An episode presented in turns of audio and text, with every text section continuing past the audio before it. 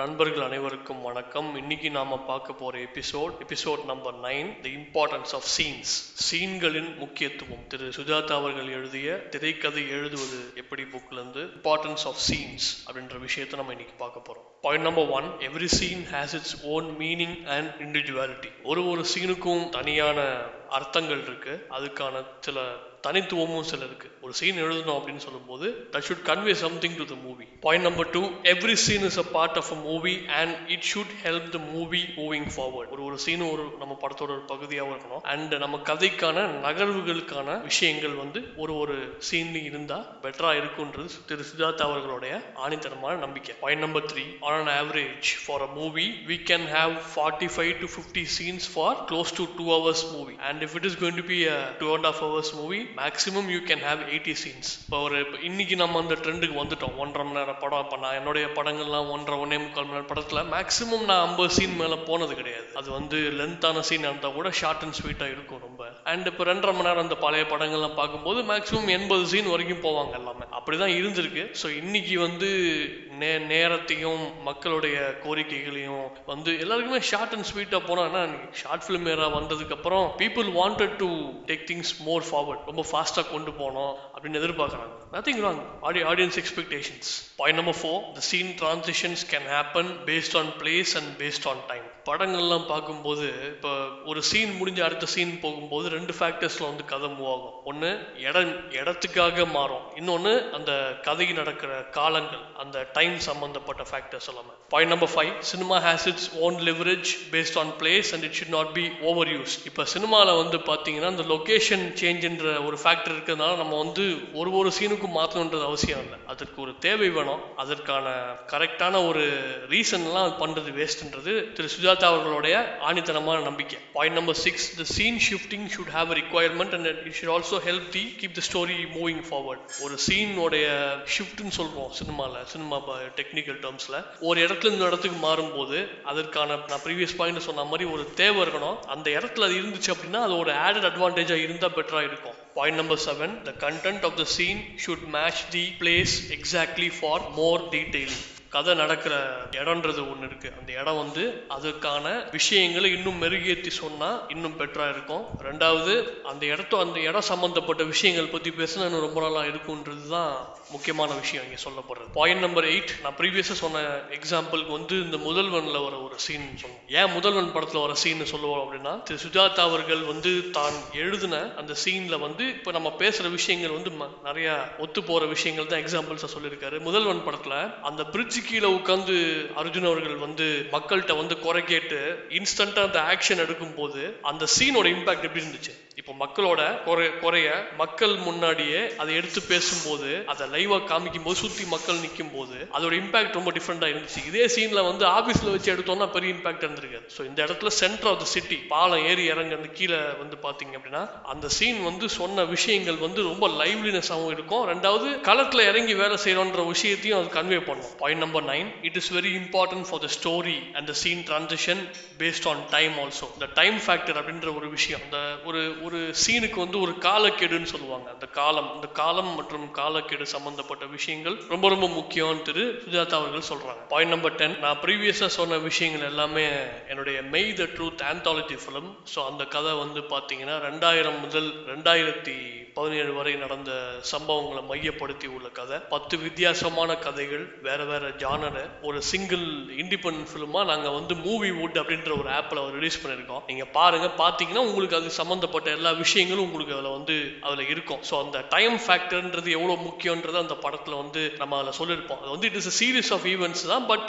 two thousand to two thousand seventeen நடந்த விஷயங்கள் அப்படியே நாங்க வந்து ரெக்கார்ட் பண்ணிருப்போம் அதில். பார்த்துட்டு உங்க ஃபீட்பேக் சொல்லுங்க. Point number eleven with the composition of the scenes we should not confuse the audience even if you use the non linear editing strategy your story with scenes with relevant with the relevant scene should be able to convey the message that whatever what you wanted to to say to the audience நீங்க வந்து இப்போ ஒரு எந்த ஒரு கதையை வந்து இப்போ ஒரு ஸ்கிரீன் பிளேல வந்து பல்வேறு மாற்றங்கள் பண்ணி ட்ரெடிஷ்னல் மெத்தட்ஸை பிரேக் பண்ணி போனாலும் சொல்ல வந்த விஷயத்தை வந்து நீங்க எங்கேயுமே காம்ப்ரமைஸ் பண்ணாம அதை பிரேக் பண்ணாம கன்ஃபியூஸ் பண்ணாம சொல்லணும். அப்புறம் இந்த நான் லீனியர் எடிட்டிங் டெக்னிக் பத்தி நம்ம வந்து தனி ஒரு ப- ஒரு ஒரு எபிசோடாகவே நம்ம பார்ப்போம். அந்த நான் லீனியர் எடிட்டிங் டெக்னிக் வந்து ஒரு கதை ஒரு ட்ரெடிஷ்னல் கதையை கூட ஒரு டிஃப்ரெண்டான பாயிண்ட் ஆஃப் வியூவில் நல்ல ஒரு மக்களுக்கு புரியுற மாதிரி இன்ட்ரெஸ்டிங்காக சொல்கிற ஒரு ஃபேக்டர் அமையும். Point number twelve while writing flashbacks please keep in mind that your audience will wanted to come back to the present tense or the present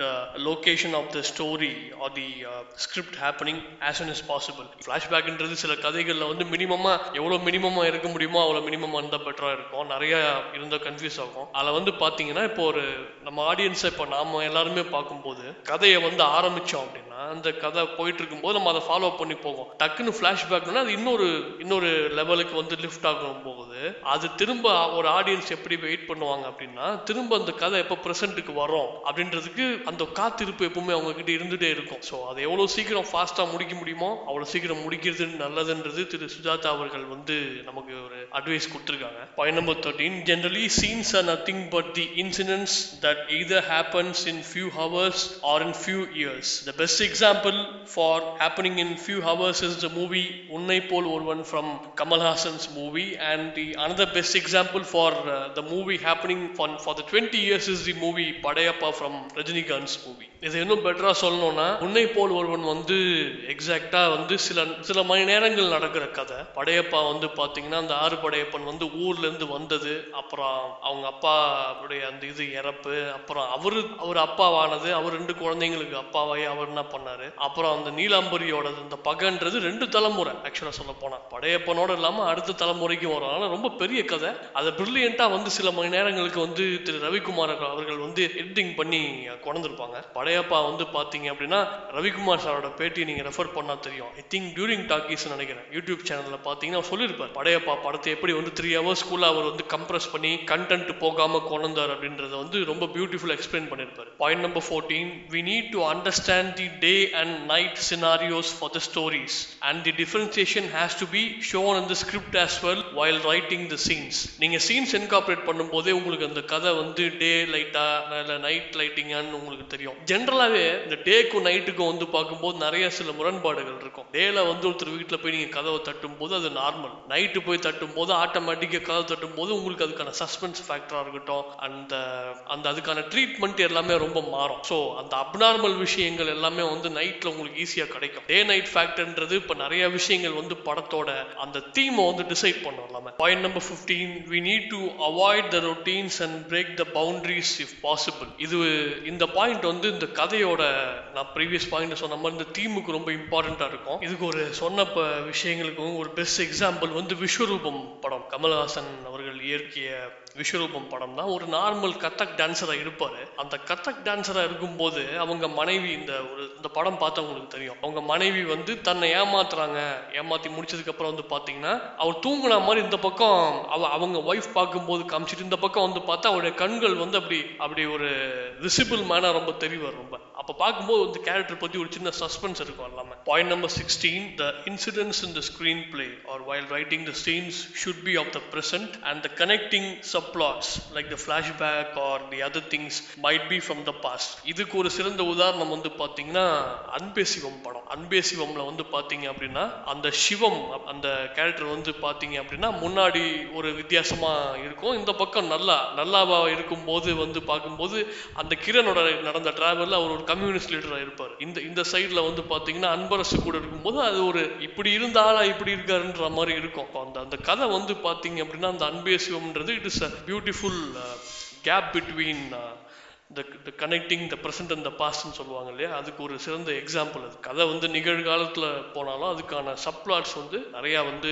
ஃப்ளாஷ்பேக்கில் அந்த கேரக்டரைசேஷனை வந்து பூஸ்ட் பண்ணுற மாதிரி இருக்கும் நிறைய. Point number seventeen the time happening in the scene and also for the next scenes should be uniform and relevant இப்போ ஒரு சின்ன எக்ஸாம்பிளை சொல்லணும்னா நீங்கள் ரெண்டாயிரத்தில் நடக்கிற சம்பவங்கள் உங்கள் சீன்ஸ் இருந்துச்சு அப்படின்னா முதல் சீன் ஆரம்பித்தோன்னா அந்த ரெண்டாயிரத்தில் நடக்கிற மாதிரி தீமில் இருக்கிற மாதிரி தான் அந்த கதை ஃபுல்லாவே முடியணும் அடுத்து. இப்போ நீங்க வந்து சொல்லாமல் டக்குன்னு ஜம்ப் பண்ணா பரவாயில்ல. நீங்கள் ரெண்டாயிரம்னு போட்டுட்டு அதுக்கப்புறம் அடுத்த சீன் வந்து இங்கே வைக்கும் போது ஒரு சீக்வன்ஸாக போச்சுன்னா கூட பரவாயில்ல. அந்த கதை ஃபுல்லாகவே நீங்கள் ரெண்டாயிரம்னு சொல்லி க- சொன்னீங்கன்னா ரெண்டாயிரத்தில் நடந்த மாதிரி தான் அந்த அந்த செட்டிங் அந்த அந்த கேரக்டர்ஸ் எல்லாமே இருக்கணும். ஸோ இதுதான் வந்து இந்த பேட்டர்ன் ரைட்டிங்னு சொல்லுவாங்க எல்லாமே. அந்த பேட்டர்ன் ரைட்டிங்க்கு வந்து பார்த்தீங்கன்னா ஒரு சீக்வன்ஸு இல்லை ஒரு சீக்வன்ஸாக இருக்கும்போது ஒரு மாதிரி இருக்கும். அப்புறம் ஒரு நீங்கள் ஒரு சீக்வன்ஸ் எழுதும்போது அதுக்கான ஒரு கான்செப்ட் அதுக்கான ஒரு கேரக்டர் ஸ்கெட்சு அதுக்கான இஷ்யூஸ் அதுக்கான டீட்டெயிலிங்லாம் நீங்கள் எல்லாமே பண்ணணும். இதை பற்றி நம்ம நிறைய விஷயங்கள் நான் இப்போ நானே பண்ணியிருக்கேன் என்னுடைய ஆந்தாலஜி ஃபிலிமில் நீங்கள் பார்க்கலாம். மெய் த ட்ரூத் ஆந்தாலஜி ஃபிலிமில் நம்ம இதை பற்றி பேசியிருப்போம் சீக்வன்ஸ்னா என்ன? அப்புறம் கேரக்டர் ஸ்கெட்ச்னா என்ன? இதை பற்றி நம்ம அடுத்தடுத்த பாயிண்ட்ல இன்னும் இன்டெப்த்தாக நம்ம இதை பற்றி பேசுவோம் நம்ம. So the last point is even if you have few shots those few shots with a complete meaning that makes a lot of sense to the movie that whatever you are taken. நீங்க நிறைய பெரிய பெரிய சீன்ஸ்லாம் பண்ணலாம் கூட இப்போ சில short ஃபிலிம்ல சில குட்டி குட்டி ஷார்ட்ஸே நிறைய விஷயங்கள் வந்து கன்வே பண்ணும். அப்படி கூட நீங்க ஷார்ட் ஃபிலிம்ஸ்லாம் ட்ரை பண்ணலாம். அந்த அந்த ஒரு ஷார்ட்டோ அந்த ரெண்டு மூணு ஷார்ட்டோ நீங்க சொல்ல வந்த விஷயத்தை வந்து ஒரு பெரிய கதைக்கான விஷயத்தை கூட ஒரு சின்ன லீடா ஒரு சின்ன ஒரு ஐடியாவா உங்களுக்கு வந்து கிடைக்கும். ஆக்சுவலா என்னை பொறுத்த வரைக்கும் இப்போ பெரிய படமா நம்ம பண்றோம்னா ஒரு நம்ம சப்ஜெக்ட் சொல்ல வந்ததை வந்து ஒரு சினாப்சிஸ் வெர்ஷனா ஒரு ஒரு ஷார்ட் ஃபிலிம் மாதிரி எடுத்துக்கிட்டு ஒரு ட்ரெய்லர் மாதிரி ஷூட் பண்ணி எடுத்தா பெட்டரா இருக்குன்றது என்னுடைய தனிப்பட்ட தனிப்பட்ட ஐடியா ரெண்டாவது இப்போ இந்த இப்போ நெட் நெட்ஃப்ளிக்ஸ் இந்த மாதிரி மற்ற இப்போ ரைட்டர்ஸுக்கெல்லாம் ஸ்கிரிப்ட் ப்ரெசென்ட் பண்ணும்போது இந்த பிச் வீடியோன்னு சொல்லுவாங்க. அந்த பிச் வீடியோவில் எய்தர் இங்கே யார் எழுதுனாங்களோ அவங்க அந்த பா அதை பற்றி பேசணும் நீங்கள் எதை பேஸ் பண்ணி எழுதிருக்கீங்கன்னு ஒன்று இல்லைன்னா ஒரு டம்மி ஒரு சின்ன ஒரு சாம்பிள் வீடியோ மாதிரி நீங்கள் எடுத்து காமிக்கணும் சொல்ல வந்த விஷயத்த. அதுக்கு வந்து இந்த விஷயங்கள்லாம் ரொம்ப பிரயோஜனமாக இருக்கும். ஸோ நண்பர்களே இன்னைக்கு நம்ம எபிசோட் நம்பர் நைனில் தி இம்பார்ட்டன்ஸ் ஆஃப் சீன்ஸ் சீன்களின் முக்கியத்துவம் பற்றி பார்த்தோம். அடுத்த எபிசோடில் இன்னும் மேலும் சில இன்ட்ரெஸ்டிங்கான விஷயங்கள்லாம் பார்ப்போம். கண்டிப்பாக உங்களுக்கு எல்லாருக்கும் பிடிச்சிருக்கும்னு நினைக்கிறேன். ஏதாவது ஃபீட்பேக் இருந்தால் நிச்சயமாக சொல்லுங்கள் நன்றி வணக்கம்.